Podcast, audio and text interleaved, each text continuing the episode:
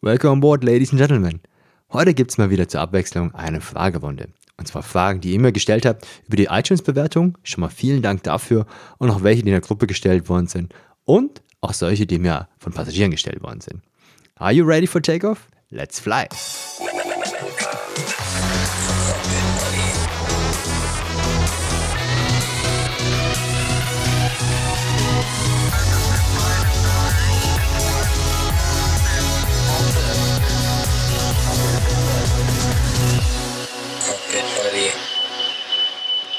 Herzlich willkommen an Bord, Ladies and Gentlemen. Schön, dass du wieder mit dabei bist. Mein Name ist Dr. Kim, ich bin dein persönlicher Cockpit-Buddy und ich habe wieder ganz, ganz viele Bewertungen bekommen und an dieser Stelle möchte ich mich dafür ganz, ganz herzlich bei euch bedanken. Vielen, vielen Dank.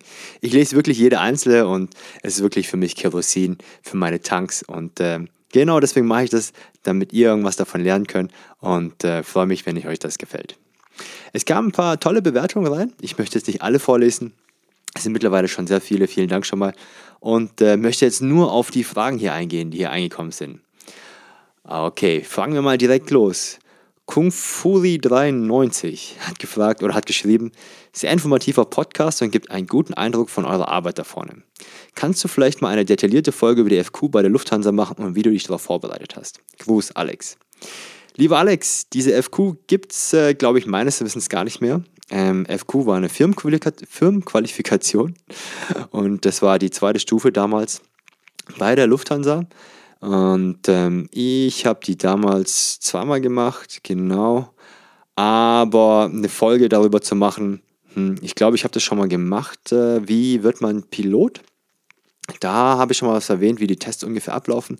Meine Vorbereitung ging damals über so einen Anbieter, der speziell sich für diese Tests dann vor, der, der direkt speziell für diese Tests dann vorbereitet. Und der Trainer hieß damals, oder die Trainer hießen damals S&P Training und die saßen in Hamburg. Conny und Olaf, schöne Grüße an dieser Stelle. sind sehr, sehr nette Menschen und sehr kompetent und die haben mich darauf bestens vorbereitet und äh, können erkennen, welche Stärken und Schwächen du hast und können dann dementsprechend auch dann gegensteuern. Also, lieber Alex, wenn du dich, wenn dich das interessiert, dann schau auf jeden Fall bei Conny und Olaf vorbei. S&P Training in Hamburg. So, kommen wir zur nächsten Bewertung. Einfach nur super von Purtu. Purtu, ja, oder? Ja, doch, Purtu. Ich habe diesen Podcast gefunden, weil ich mich einfach für das Thema Fliegen und Flugzeug interessiere und ich liebe ihn. Ey, vielen Dank. Der Podcast ist mega interessant und Sockja erklärt alles alles, alles super einfach und gut. Ich hoffe, der Podcast bleibt noch lange erhalten. Ein riesen Dankeschön für diese unglaubliche Arbeit. Eine Frage an Sockcheck hätte ich noch. Ist deine Frau oder allgemein jemand aus deinem Familien- und Freundeskreis schon mal mit dir als Pilot geflogen? Ja, also meine Frau ist schon öfters mit mir geflogen. Ich nehme sie gerne mit, wenn halt irgendwie eine spannende Destination ansteht. Und sie wird jetzt gerade auf der Langstrecke, sie wollte schon immer, dass ich Langstrecke fliege. Ich bin jetzt 13 Jahre nur im Kurzstrecke geflogen. Da kam sie dann immer nur mit, wenn es halt irgendwie was Besonderes gab oder wenn ich mal einen speziellen Tag frei hatte irgendwo, was eher seltener vorkam. Aber sie war jetzt noch mit dabei auf letztes Jahr in, auf Malta und in Tel Aviv. Und sie wird bestimmt auf der Langstrecke auch mitkommen. Sie hat sich eigentlich mehr gefreut, dass ich auf die Langstrecke gehe, als ich mich selbst. Mein Vater war lustigerweise schon mal mit an Bord. Der war auf dem Weg nach Frankfurt, von Stuttgart nach Frankfurt und dann ist er weitergeflogen nach Korea. Ach so, hatte ich schon ein paar Mal Freunde dabei. Ich schaue natürlich auch, wenn ich jetzt weiß, dass Freunde fliegen, dass ich mich dann auf diesen Flug setzen kann. Und das klappt dann auch meistens dann ganz gut. Ja, im Juli steht nochmal eine Abholung aus Toronto an für eine Freundin. Auf die freue ich mich auch. Ich hoffe, dass das klappt. Und es ist immer was ganz Besonderes, wenn man an Freunde fliegen darf. Und ähm, ja, ich begrüße Sie natürlich auch ganz herzlich. Auch mal in der Ansage nochmal explizit. und freue mich dann immer, wenn ich dann Freunde oder Familie dabei habe an Bord. Genau. Ja, Porto, vielen Dank für die, für die Bewertung. Hat mich sehr, sehr gefreut. Und meine Frau freut sich auch sehr, weil sie macht ja auch die ganze Hintergrundarbeit, die ihr wahrscheinlich gar nicht mitbekommt hier. Kommen wir zur nächsten Frage. Okay, Sekunde, jetzt muss ich ein bisschen scrollen. Ähm, jetzt muss ich nochmal weiter scrollen. Genau, hier von Farway. Ich höre mir die Folgen immer wieder gerne an und lerne ständig dazu, obwohl ich wahrscheinlich aufgrund eigener Interesse mehr Vorwissen über Flugzeuge habe als andere. Ich glaube, du bist eine Kollegin. Dummerweise plagt mich die Flugangst, sonst würde ich selber gerne Pilot werden. Okay, doch keine Pilotin, äh, doch keine Kollegin. So hoffe ich später in anderen Bereichen der Luftfahrt tätig zu werden. Was mich interessieren würde, welche Alarmsignale und Hinweistöne gibt es im Cockpit? Ich kenne eigentlich nur den Stall- und den Terrain-Alarm. Okay, ja, da gibt es noch ganz, ganz viele. Ähm, ist aber natürlich unterschiedlich von äh, Flugzeugtyp zu Flugzeugtyp. Airbus hat andere Flugzeugwarngeräusche als Boeing. Was beide haben, ist, wenn der Autopilot ausgeschaltet wird, wenn der Auto Thrust ausgeschaltet wird, das ist quasi die Steuerung der Schubhebel, die automatische Steuerung der Schubhebel, die man einschalten kann. Wenn eins von den beiden Sachen ausfällt, dann gibt es ein Warnsignal. Ich hoffe, ich finde nachher noch ein paar, dann kann ich die noch einblenden. Ansonsten gibt es auch meistens äh, eine Stall Warning. Stall Warning ist eine Abriss, eine Strömungsabriss. Und bevor die stattfindet, gibt es eine synthetische Stall Warning, also eine Warnung. Ähm, dann kommt meistens über Lautsprecher dann die Warnung Stall, Stall. Dann müssen wir spätestens dann müssen wir was dagegen tun. Aber in der Regel merkt man das auch an den natürlichen Indikatoren, sage ich mal. Normalerweise fängt dann das Flugzeug äh, fängt dann an, auf eine bestimmte Art und Weise zu wackeln. Ähm, keine, die ihr als Passagier schon mal erlebt habt, da kann, das kann ich mir nicht vorstellen, dass ich schon mal einen Stall miterlebt habe. Das habe ich ja im Real Life auch noch nie erlebt. Das kriege ich eigentlich nur mit im Simulator. Genauso wie diese Terrain Warnings.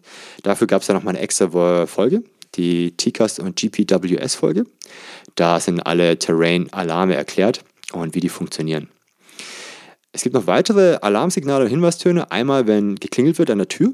Äh, wir haben jetzt seit 9-11 eine Cockpit-Tür, die schusssicher ist und wo keiner rein darf. Äh, die Kolleginnen dürfen natürlich schon rein, die müssen aber vorher klingeln. Dafür geben sie einen Code ein. Dann ertönt bei uns ein kleines Klingelgeräusch im Cockpit und dann schauen wir in die Kamera und äh, wenn das ein Freund ist, dann machen wir auf und wenn es ein Feind ist, dann lassen wir die Tür zu. Genau. Das gibt es noch. Es gibt auch noch meistens ein ähm, Geräusch für Overspeed, also wenn wir eine Geschwindigkeitsüberschreitung haben. Jetzt nicht zum Thema Blitzen oder sonst irgendwas, sondern von der maximalen Geschwindigkeit. Das passiert eigentlich selten. Das kann mal vorkommen, wenn wir in Turbulenzen kommen und wir sowieso sehr hoch sind, sehr schwer noch oder halt sehr schnell sind. Und ähm, dann kommen wir in so ein Band rein, ähm, weil die maximale Geschwindigkeit auch ein bisschen höhenabhängig ist und gewichtsabhängig ist, gibt's dann, kann es sein, dass wir da mal eine Overspeed-Warnung bekommen, also eine Geschwindigkeitswarnung bekommen. Und die hört sich dann aber unterschiedlich an, je nachdem, wie das Flugzeug äh, eingestellt ist. Also Airbus und Boeing sind da wieder anders. Genau.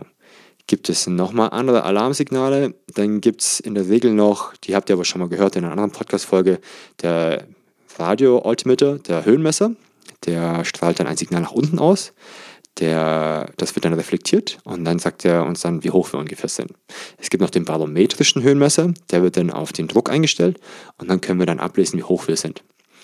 Aber das andere ist natürlich dann wirklich die Distanz, die unter uns liegt. Das heißt, wenn ein Berg unter uns ist, dann ist der Radioaltimeter, zeigt er natürlich weniger an als zum Beispiel die barometrische Höhe, weil natürlich der Berg dazwischen ist. Genau.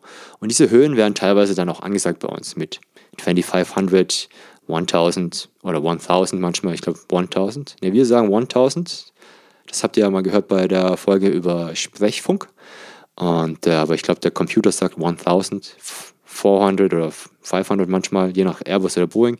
Dann zählt er runter 300, 200, 100, 50, 30, 20, 10. Genau. Und bei Airbus gibt es zum Beispiel noch diese Retard. Aber das habt ihr ja wahrscheinlich auch mal in einer anderen Podcast-Folge schon mal gehört. Genau. Andere Alarmsignale gibt es noch. Zum Beispiel, das habe ich noch gar nicht erwähnt, gibt es wahrscheinlich auch irgendwann mal eine extra Folge dazu, aber ich kann es an dieser Stelle schon mal verraten. Und zwar gibt es sowas wie ein Messenger-Service zwischen Lotsen und äh, Piloten. Wir können zwar keine Smileys hin und her schicken oder irgendwelche GIFs oder sowas, sondern wir können einfach Clearances hinschicken oder empfangen. Das geht im Zweifel so, dass wir zum Beispiel äh, sagen, okay, wir melden uns jetzt an in den Luftraum und dann melden wir uns auch quasi bei diesem Messenger an. Und dann schickt er uns zurück, okay, du bist jetzt in diesem Messenger drin und du bist in diesem Luftraum drin. Dann drücken wir okay. Und das hat natürlich auch meistens einen akustischen Ton. Bei Boeing hat es zum Beispiel einen akustischen Ton, der kommt immer. Und bei Airbus kommt erst ein blaues Lichtchen. Und wenn wir nicht rechtzeitig auf dieses blaue Lichtchen draufdrücken, dann kommt noch ein Tönchen.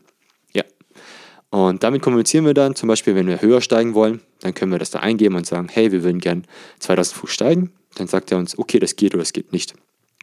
Oder wir kriegen dann irgendwie Freigaben zum Durchqueren des eines Luftraumes. Dann schickt er uns diese Freigabe per, per Messenger sozusagen Und dann haben wir diese schwarz auf weiß, können wir die ausdrucken und dann können wir diese Clearance dann abfliegen. Aber wie gesagt, darüber werde ich wahrscheinlich nochmal eine extra Folge machen. Genau. Ich glaube, das waren schon mal die Fragen hier aus den Bewertungen. Wenn du mir selber eine Bewertung geben möchtest und eine Frage stellst, würde ich mich total freuen. Ähm, genau, einfach bei iTunes ähm, eingeben. Ich habe auch den Link unten in den Show Notes verlinkt. Dann könnt ihr direkt drauf und mir eine Bewertung zu lassen. Und es würde mich total freuen. Dann wird die Show auch ein bisschen höher gerankt und vielleicht finden es dann auch mehr Leute und die sich fürs Fliegen oder beziehungsweise Flugangst haben. Kommen wir noch zu einer weiteren Frage, die mir in der Facebook-Gruppe gestellt worden ist, die Facebook-Gruppe Flugangstfrei. Falls du Flugangst hast, kannst du mir auch da gerne äh, Fragen stellen. Einfach äh, bei Facebook Flugangstfrei eingeben oder Cockpit Body Flugangstfrei eingeben, da ein paar Fragen beantworten, damit wir genau wissen, dass es kein Spam ist. Dann kannst du sofort in die Gruppe rein und äh, kannst dich dort austauschen. Da wurden schon sehr viele interessante Fragen gestellt und, und für da, da findet auch immer ein regelmäßiger, guter, reger Austausch statt. Und da ist schon viel, viel Inhalt drin, auch gerade wenn du Flugangst hast, wird dir da bestimmt geholfen. Und ich gehe auch öfters mal live, also Facebook live, und beantworte dann auch ein paar Fragen. Eine Frage, die letztens kam, die mir lustigerweise auch von mehreren Passagieren dann auch in der Woche gestellt worden ist, wie wir Piloten es schaffen, auf dieser Linie, äh, auf dieser Rolllinie zu rollen, also geradeaus zu rollen, ja, ohne Kamera, ohne, ohne Kameras und äh, ohne dass wir das sehen, weil wir sind jetzt relativ hoch, im Jumbo sind wir glaube ich acht Meter über, über dem Boden und es ist natürlich dann nicht so einfach, dann genau zu sehen, wo wir entlang wollen. Bei den kleinen Flugzeugen, wie zum Beispiel, wie zum Beispiel 737 oder Airbus A320, da war das auch nicht so schlimm, wenn wir mal einen Meter oder links oder rechts davon waren. Weil wir waren ja relativ klein. Wir hatten Spannweiten, die waren sehr, sehr klein, meistens unter, um die 36 Meter. Und jetzt sind wir natürlich viel, viel größer. Jetzt sind wir fast bei 65 Meter. Und äh, da kommen wir natürlich schon an die Grenzen von den Rollwe äh, Rollbahnen, Rollwegen. Naja, Rollwegen, doch. Auf Englisch heißt es Taxiways. Also Rollen heißt Taxi. Und äh, bei einem Jumbo, da muss man jetzt schon höllisch aufpassen, wo man da entlang rollt. Deswegen rollt man auf der Langstrecke auch meistens ein bisschen langsamer, weil man da sehr, sehr genau rollen muss. Es gibt Langstreckenflugzeuge, die haben Kameras. Da kann man dann genau, äh, dann können wir uns die Kamera aufschalten auf einen unserer Monitore und dann können wir natürlich genau sehen, wo wir entlang wollen, ob wir auf diesem gelben Strich entlang, rollen oder nicht. Man kann es auch spüren, weil diese Rollwege haben meistens auch Lichter eingebaut in, der, in, in dem Rollweg, in dieser Fahrbahnmarkierung. Und wenn man dann drüber rollt, dann gibt es meistens so einen Hubbel. Da macht es immer so bum. Aber halt nur mit dem vorderen äh, Nose Gear. Heißt auf Deutsch Bugfahrwerk, genau. Ah, ich muss mir überlegen, wie das auf Deutsch heißt. Also, das Bugfahrwerk, das kann man steuern im Cockpit. Da haben wir extra so ein kleines Steuerrad. Wir haben auch kein Getriebe oder sonst irgendwas. Wir geben Schub mit unseren Turbinen und wir geben am Boden relativ wenig Schub. Also so maximal so ja, 30 bis 40 Prozent von dem Maximalen, was wir geben könnten. Einfach, weil wir Jetblast generieren können. Wenn du wissen willst, was ein Jetblast ist, kannst du in die Folge mit den Turbulenzen einsteigen. Ich glaube, es war in der ersten Folge oder in der zweiten Folge. Da gibt es ja schon zwei. Und da geben wir dann relativ wenig Schub. Wir können zwar lenken mit dem asymmetrischen Schub, dass wir halt zum Beispiel links mehr geben als rechts oder so, aber wir benutzen meistens das Nose, äh, das Nose Gear, also das Bugfahrwerk. Und da haben wir so ein, so ein Steuerrad, das nennen wir Tiller. Und damit können wir das äh, Bugfahrwerk aus, ausschlagen. Ich merke schon, ich komme jetzt dauernd durcheinander zwischen Englisch und Deutsch. Naja, gut. Also Nose Gear, äh, Steering heißt das, genau. Damit können wir dann äh, steuern. Und äh, wir können auch am Boden mit dem Seitenruder, können wir dann auch ein bisschen steuern. Das ist so meistens bei den meisten Flugzeugen irgendwas so zwischen 0 bis 10 Grad können wir aber steuern. Mit dem Tiller, mit dem Steuerrad können wir noch mehr, fast glaube ich bis zu, je nach Flugzeugtyp 70, 90 Grad, je nachdem, wie es denn halt steht. Ich glaube 90 Grad ist zu viel, ich glaube 70 Grad oder sowas, ja, je nachdem, na, je nach Flugzeugtyp, das ist, ein, das ist unterschiedlich. Und damit steuern wir dann das Flugzeug. Und wir müssen natürlich genau wissen, wo dieses Nose-Fahrwerk ist. Also wo, wo das Bugfahrwerk sich befindet. Beim Jumbo befindet es sich auf der Höhe von einem Toilette ungefähr, dann kann man dann ungefähr abschätzen, wann man halt rechts abbiegen muss. Ja? Bei anderen Flugzeugen ist es vielleicht genau hinterm Cockpit oder vielleicht äh, vorm, vorm Cockpit. Das muss man dann schauen. Und äh, dann kriegt man dann für ein Gefühl. Und wir wollen meistens so, mir hat mal das Fluglehrer so erklärt, wenn, das, äh, wenn diese gelbe Linie, diese Taxi-Line, also diese Fahrbahnmarkierung, durch dein inneres Bein geht, sozusagen. Ne? Wenn du dann runterschaust auf dein Bein und diese gelbe Linie quasi durch dein Bein geht, dann befindest du dich mehr oder weniger auf der geraden Linie. Und das funktioniert ganz gut. Und äh, damit rollen wir dann quasi. Ja, also sehr oldschool. Wir gehen nach Gefühl und nach Sicht, so wie wir es beim Auto auch machen. Wenn du zum Beispiel auf der Autobahn fährst, dann schaust du ja, hast ja auch, weißt du auch nicht genau, wie viel Zentimeter oder Meter du weg bist von der Fahrbahnmarkierung, sondern du hast ein Gefühl davon, ähm, wie weit du davon weg bist. Einfach aus der Erfahrung und durch deine Sichtweise. Ganz am Anfang zur Fahrschulzeiten habe ich gelernt, das muss durch quasi durch so einen Scheibenwischer durchlaufen. Ja, und nichts anderes machen wir halt auch mit unserem Bein. Wenn man dann die Erfahrung hat, dann braucht man diese Markierung dann nicht mehr, dann kriegt ein Gefühl dafür, ob man gerade rollt oder nicht. Wenn wir parken, haben wir einen Einwinker. Entweder haben wir einen Einwinker unten, der sagt uns, okay, wir müssen nach links oder nach rechts oder geradeaus rollen. Bei großen Flugzeugen ist auch bei manchen Airports auch links und rechts nochmal so ein Wingman dabei. Die schauen, ob die Seitenflügel dann passen oder nicht. Und ähm, ja, auf ganz, bei vielen Flughäfen gibt es aber auch einfach so ein automatisches Parksystem. Das misst dann quasi den Abstand und ob du dann halt links oder rechts davon diesem Automat bist und dann sagt er dir, ob du nach links oder rechts musst und wie viele Meter du noch hast bis zu deiner Stoplinie. Und die Stoplinie richtet sich nach, der Flugzeug, nach dem Flugzeugtyp. Also ein Jumbo und 380 haben ja unterschiedliche äh, Türen und dementsprechend muss der anders geparkt werden. Oder ein kleiner 320 hat andere Türen oder andere Höhen und muss dementsprechend vorne oder weiter hinten dann parken, damit der Finger noch rechtzeitig oder noch genau passend dann halt zum Flugzeug rangeschoben werden kann.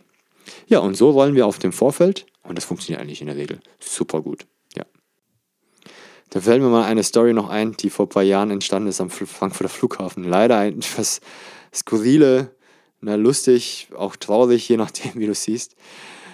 Es gibt sozusagen Pushback-Fahrer, die positionieren Flugzeuge. Also wenn wir jetzt gelandet sind und das Flugzeug geht zum Beispiel in die Werft, muss aus der Werft wieder raus und äh, dann wieder den Passagieren zur Verfügung gestellt wird, dann nennen wir das Positionierung. Und diese Pushback-Fahrer, die benutzen dann halt so einen Pushback-Truck und der bewegt sich dann auch auf den Rollwegen. Ja.